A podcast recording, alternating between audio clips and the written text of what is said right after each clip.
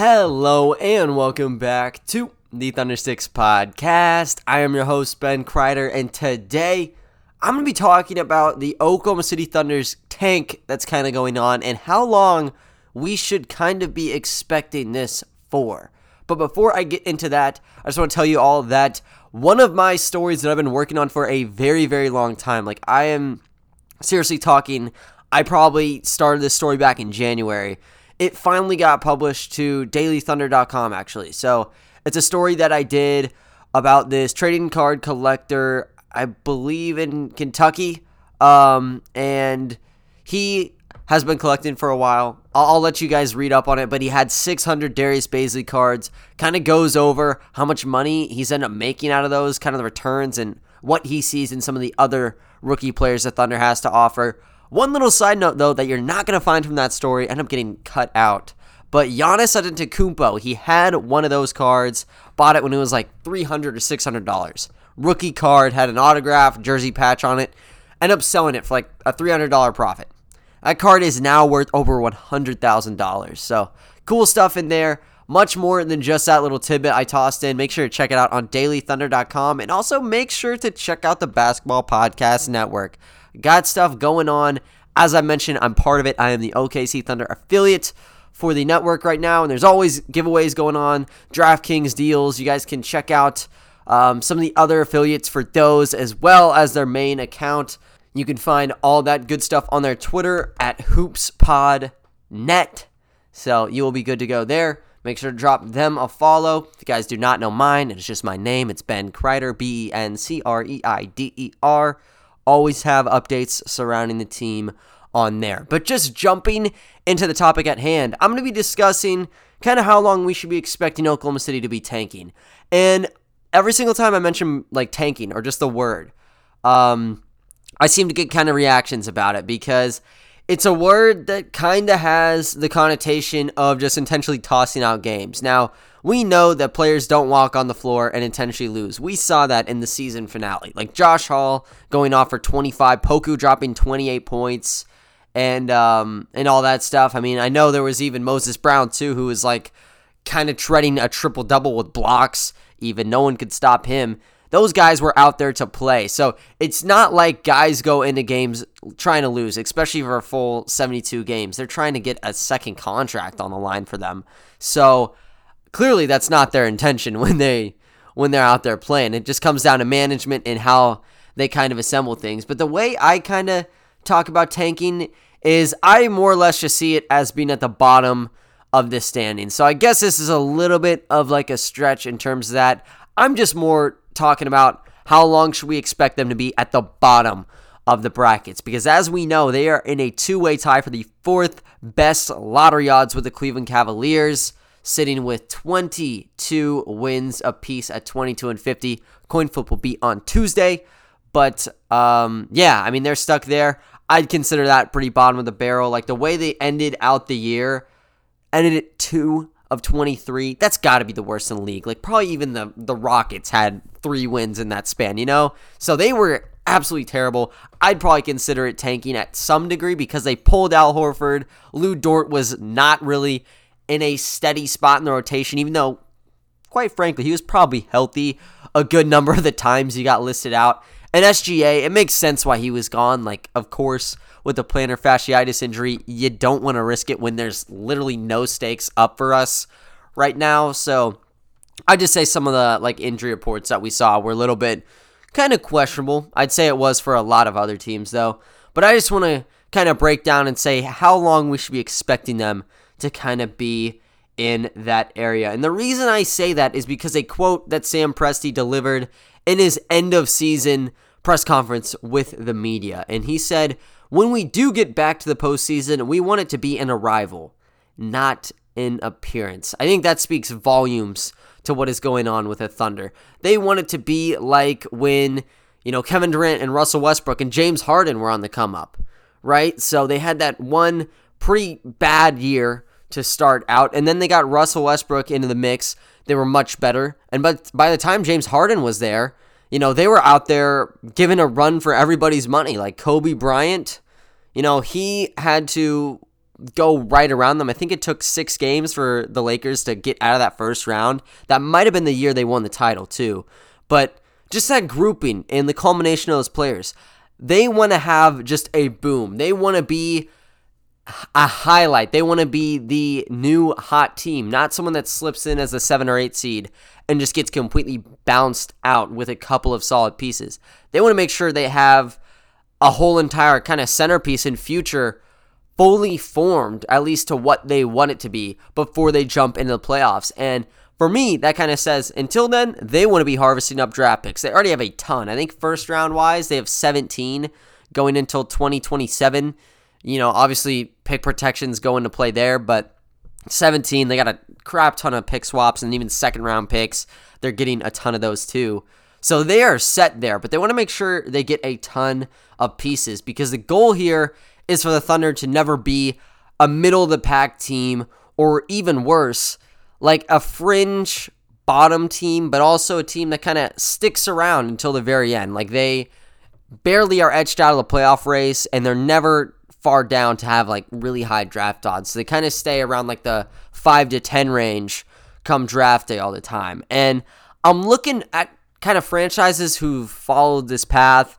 I think I really narrowed it down to four. Uh, I, I thought about putting the Timberwolves in here too, but I don't know. I think with Karl-Anthony Towns, D'Angelo Russell, all the people who've gone through there, they've actually had like a good kind of blueprint of guys. It just never worked out for them. I think with the other teams I'm mentioning, they just have always had a roster where they were never expected to sprout out. They're just kind of medium. You know, they don't have high expectations every year, and there's never really any great stuff to be talking about to begin tip off. Like, they don't have the flashy rookies or flashy free agents. They they might get a couple, but it's never going to be really eye turning regardless. So I have four teams as I mentioned, and with that, I have two teams who I think still are kind of stuck in this area of being a middle of the pack teams, and I have two teams that I think I've gotten out of it. And then I'm going to kind of slot in where I think OKC falls in line. But starting out with some middle of the pack teams that are still there, and I don't really know when they're going to break out, it's going to be the Kings and the Chicago Bulls. And I'm going to start with the Kings because this is like a no brainer pick here. We've known with the Kings, starting with DeMarcus Cousins and Buddy Hield, they have always had maybe like one or two good pieces. And I would say DeMarcus Cousins at his peak with Sacramento, he was great. He was definitely an all star caliber guy and one of the better centers in the league, probably like top three, I'd say, probably at three. But he was still extremely, extremely good to the point where he would carry that roster, their rosters, to like very close games against the Thunder when they had Kevin Durant and Russell Westbrook. Maybe that's just a Thunder thing, but Sacramento, they never were at the very bottom unless Cousins was injured. Like when he was there, they were going to have a solid chance regardless. And then Buddy Hield, he was all right before he got moved out. Um, I guess before they got him from the Pelicans for DeMarcus Cousins. So that transaction happened. And then they were kind of still stuck around. I mean, they've kind of transformed it from having DeMarcus Cousins as that placeholder that keeps him in games to now they have kind of a plethora of them. I think De'Aaron Fox is really the Cousins now, where he is that kind of star role player. I don't think I don't think De'Aaron Fox is a superstar. Like he is insanely fast. I think he does kind of have the makeup of an all-star point guard, but there's not enough co-stars for him. I think Tyrese Halliburton, he's good. Um, is he going to be like a star in my eyes? I don't really know right now. I think it's too hard to tell. But I don't I don't look at him like oh he's going to be a star. But right now he's looked pretty he's looked pretty solid. You know I'll, I'll give him that. But those two have kind of been on the map, but they're not really like breaking out carrying teams that much at all. I think the reason the Kings have always been kind of stuck in this low point is the free agent pickups that they always have. And they're pretty decent ones at the time these transactions go down. I mean, they got Harrison Barnes. They paid a lot to get this guy from the Mavericks. He's a good small forward. Is he going to progress your team from, you know, barely out of the playoffs to now you're competing for a championship? Hell no. He's just going to he's going to improve the position, but not to a drastic point. I don't think he would have even met the pri- price point they gave him, to be quite honest. But they got him, and then they're picking up guys like Richaun Holmes. And I love Richaun Holmes.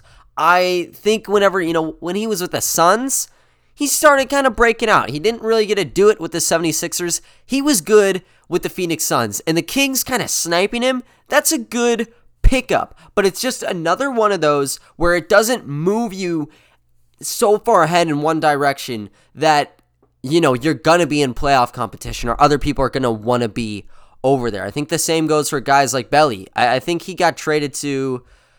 I, let me search this up. I'm pretty sure he got traded to the Heat actually at the deadline, really because of Richaun Holmes. And yeah, he did get traded to the Miami Heat this year.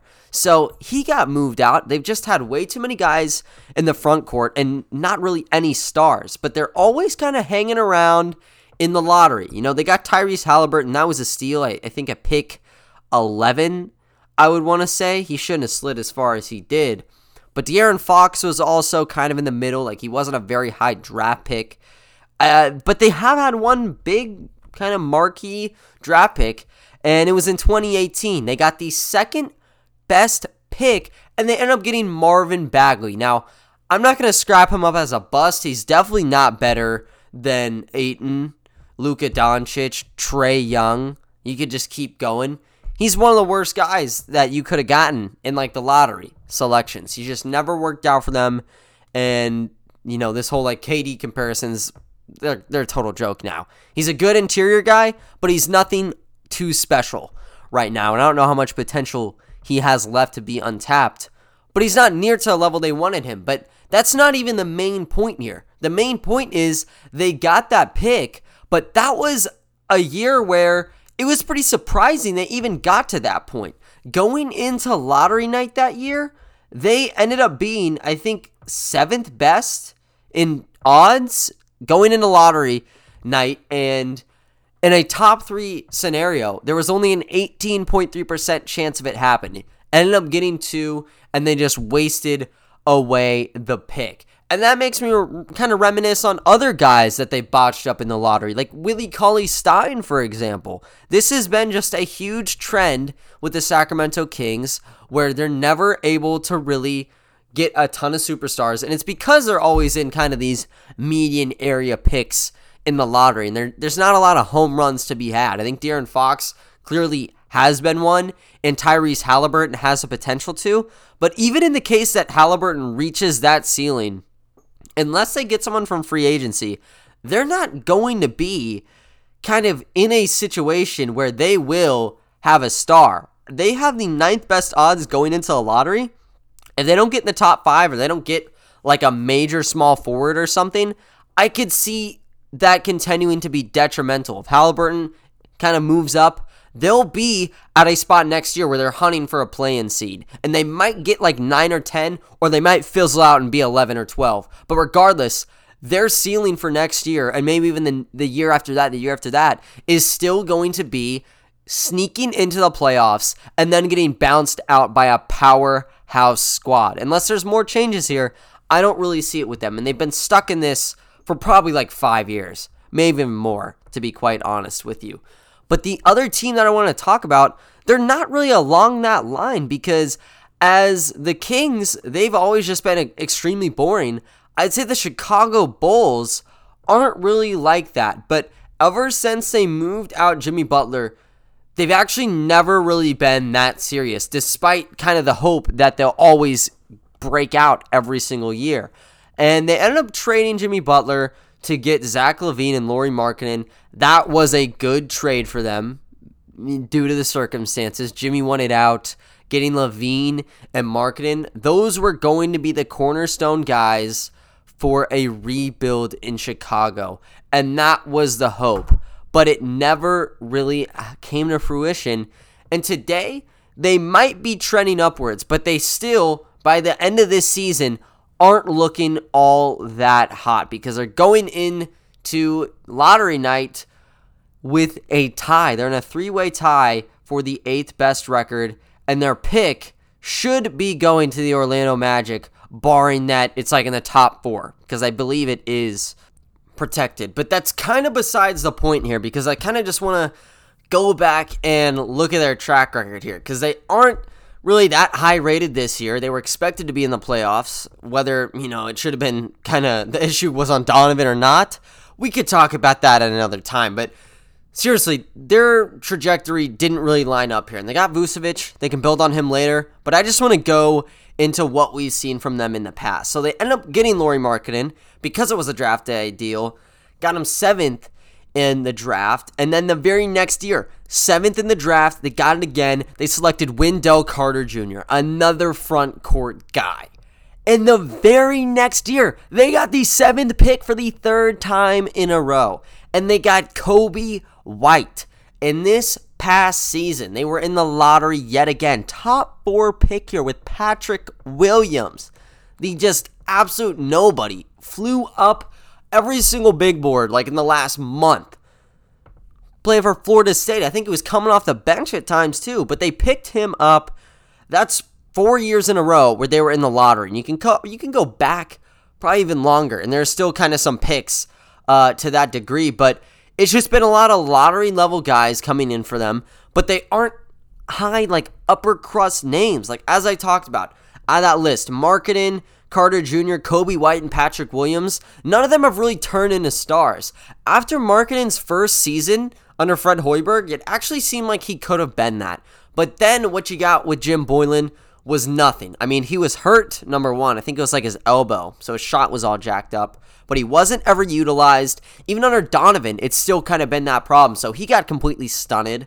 Wendell Carter Jr., he's been a good center, don't get me wrong, but he's not been playing like a star really. So you can't put him next to Zach LaVine as kind of your centerpiece. So they moved him out to get Vucevic, who is a star at the center position. So that's a big plus for them for next year, I would say.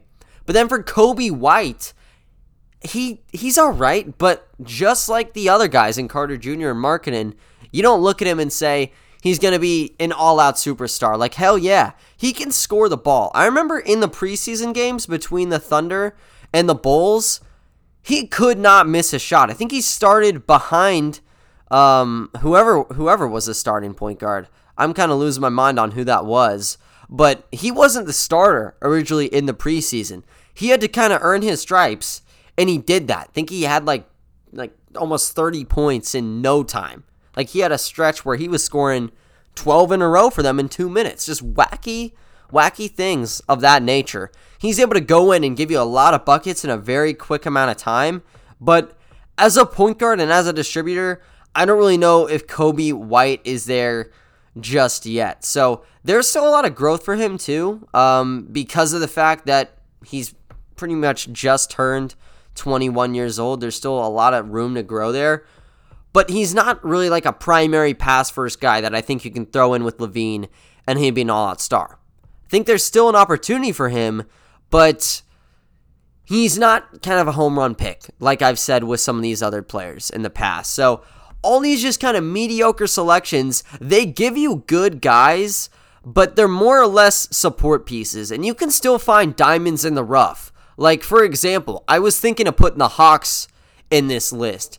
They had that kind of big pick with Trae Young. They started out at three, moved back to five, still got a guy in Young.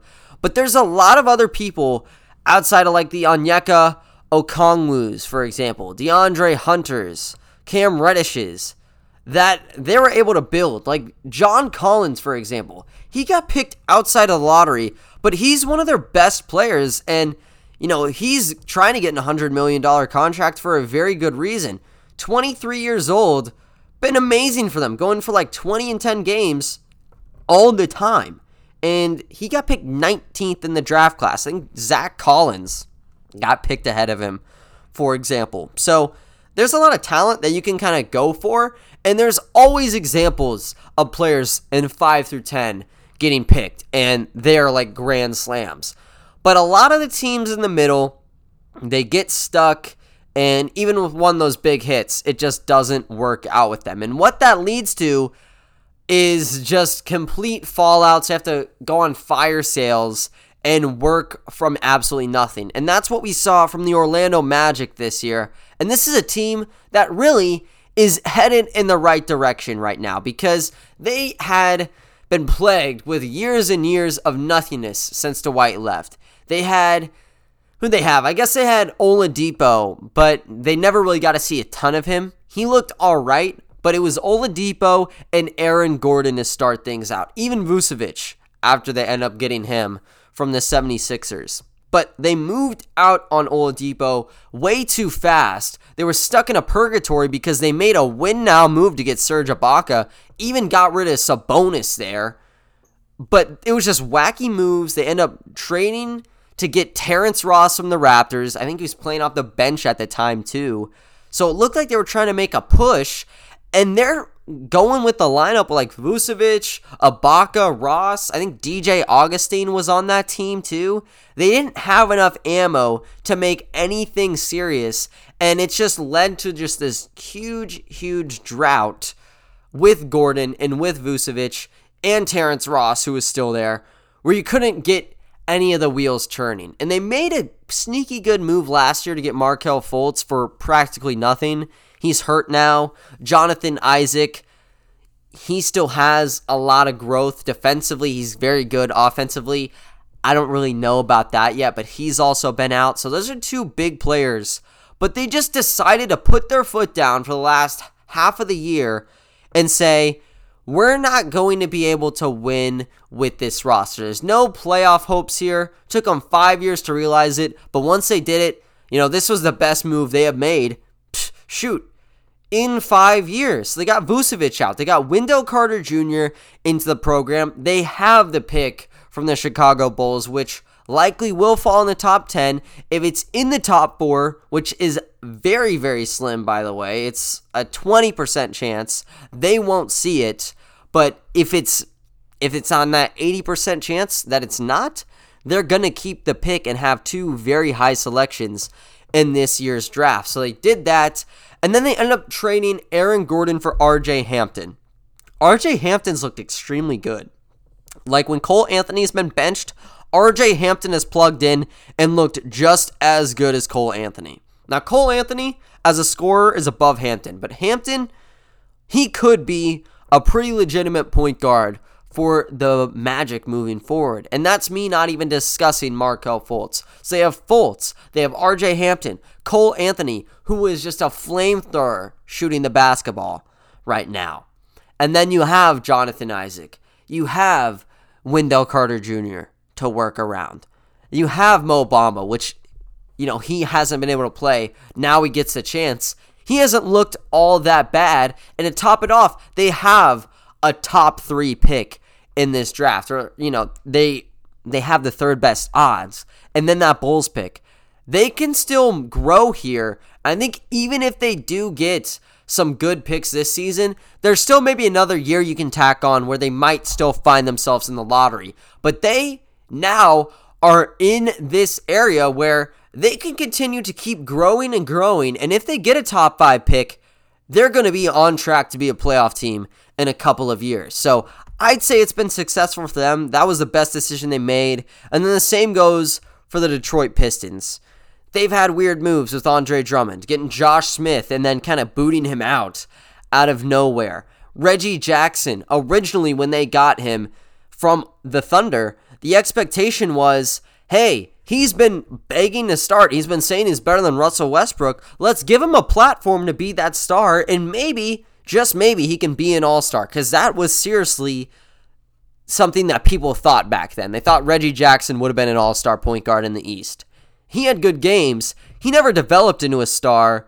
Josh Smith with the Pistons was really, really unforgettable. And then him with the Rockets, extremely unforgettable as well. So his career never really went to the lengths it should have. And then they still had Andre Drummond, and they kept just building around pieces, fillers with him. And it also led to serious issues where they were always stuck in kind of no man's land come draft day. They didn't have the opportunities. They never really had the straight up stars. So you saw guards filter in. I talked about Jackson, but how about Brandon Knight? And Brandon Jennings. Like those two point guards were just plug them in, see how they work out. They were pretty solid, but they were never ever really stars for them. So it, it got them kind of to a bad bad part here. So they got uh, Andre Drummond out, I guess last season for pretty much nothing. Gave him to the Cavs for like a second round pick and fillers. I think they even got Knight back maybe in the deal. Or you know what? Maybe they shipped him off to Cleveland, but it's besides the point. There were just a lot of moving parts that straight up didn't matter. Just the fillers to make the deal go through. So that was the first thing. It got them on the path to be tanking again. And this year, with Troy Weaver as the GM, they have done an amazing job. End up selecting Saddiq Bey in the draft class, Isaiah Stewart in this draft. Got Tyler Cook fished out of the G League. Cook is going to be a good rotational piece for the future on an extremely, extremely cheap deal. Bey is on path to be very good. Isaiah Stewart is on track to be very good. And then they got Jerami Grant in free agency, who got benched so they could strengthen up their pick. But he also has looked like a star, pulling him from the Nuggets where he would have just been a nice chess piece off the bench or even starting, but never in the primary role. He's now the centerpiece of the Pistons roster, and he can keep on moving. Sekou Doumbouya, he looked like a dra- uh, like a draft bust last season. He's had a couple of good games this year too, and they have the second best odds going into draft night because of their record only winning 20 games. So they still have a shot to get a star like a Cade Cunningham, a point guard of some sort, because that's probably what they need, even though they do have Killian Hayes. They can work there too. So they can tinker around and pretty much get whatever piece.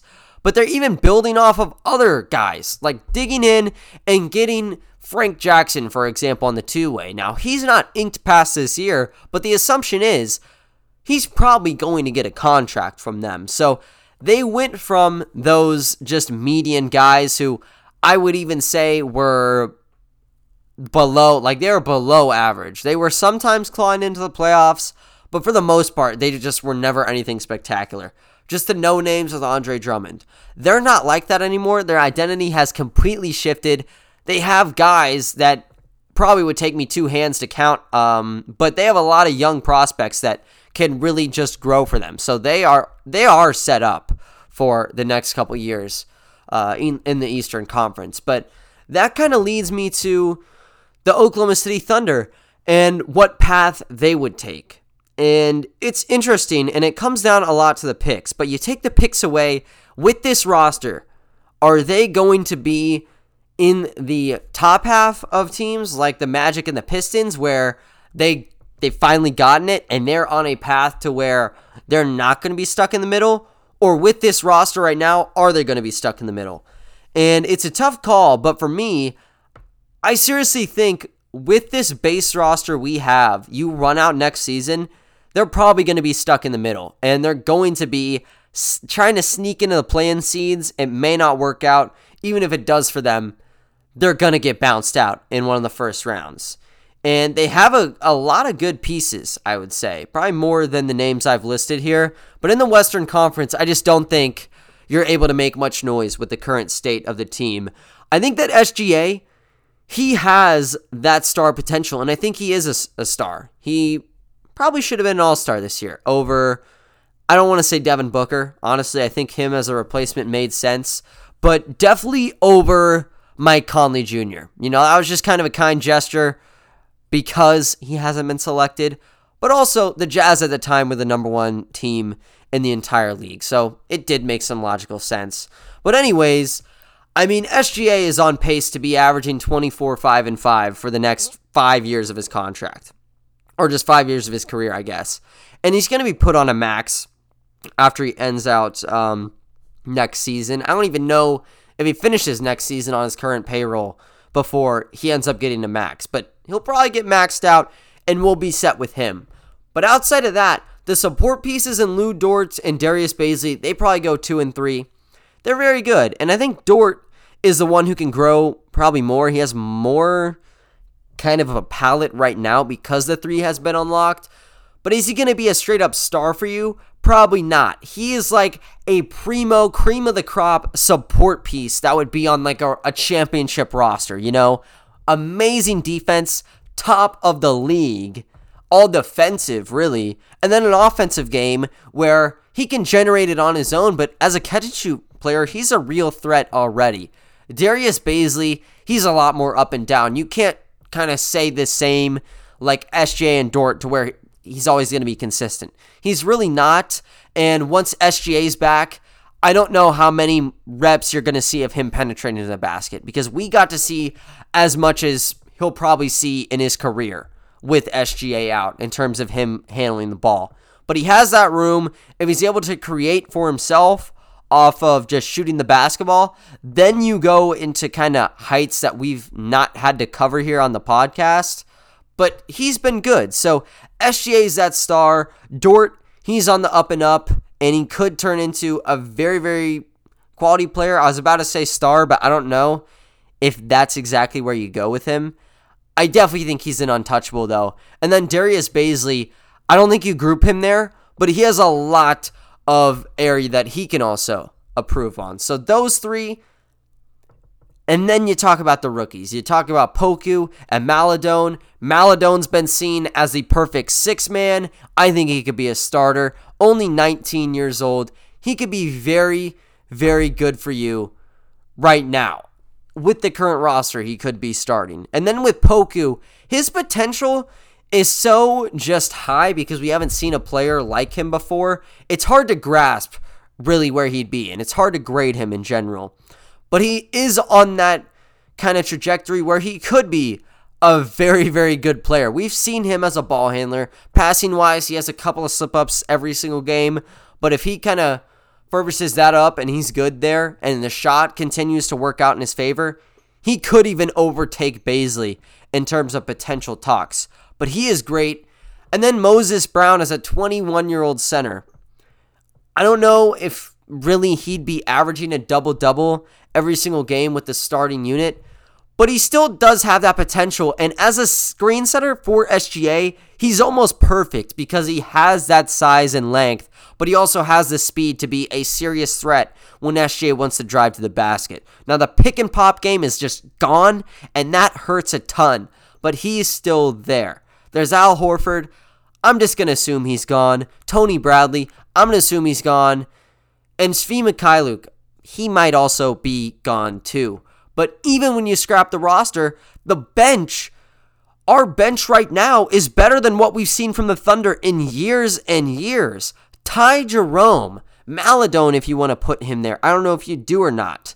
Kenrich Williams, Isaiah Roby has looked pretty decent overall. Poku, if he's going to be coming off of the bench for you, Gabriel Deck, and then even whoever you want to pro- replace Bradley with at the center spot. But I'd say is a good backup, anyways. That's a good second unit, and you can still kind of go even farther off into the bench for potential assets down the line. But I don't really think that bench is very, like, just absent of talent. And that's the main deal. Like, whenever SGA has been gone, it's really only been the bench playing because everyone's been gone at some points. SJ, Dort, and Bays have been removed from play, and so is Al Horford. So it's been a lot of reps from the bench, but we know already that Ty Jerome and Kenrich Williams will be very, very good bench players for this roster for the years to come, and maybe even Roby can become a good rotational piece for the team because he has done that on countless occasions, and I'd probably chalk up this year for him as a complete success. But that's not a team that next year is going to come in and just wipe out the playoffs. They would be good, and I think they would be scathing like the 10th spot. But you're not going to be at the bottom where you're looking at a Emoni Bates, really. You're going to be looking at like the 8th and 9th pick, and you just go in for positional needs, maybe. But you're not going to be at the bottom. And I think based off of that and based off of what Presti has been saying on we have a lot of picks, we're probably not going to be able to retain everybody. I don't think we're going to renew people. I think that Svi, even though we love him, probably will be out the door, which sucks. He is restricted though, so you can always match. I think Bradley's just going to be gone, though. That's probably just been an underhand deal on what will be happening with him. And then, as I talked about, also, Horford will be gone, and Josh Hall and Jaylen Hoard. We don't know what the next step is for them, too, but I don't think the expectation is they're going to stick around.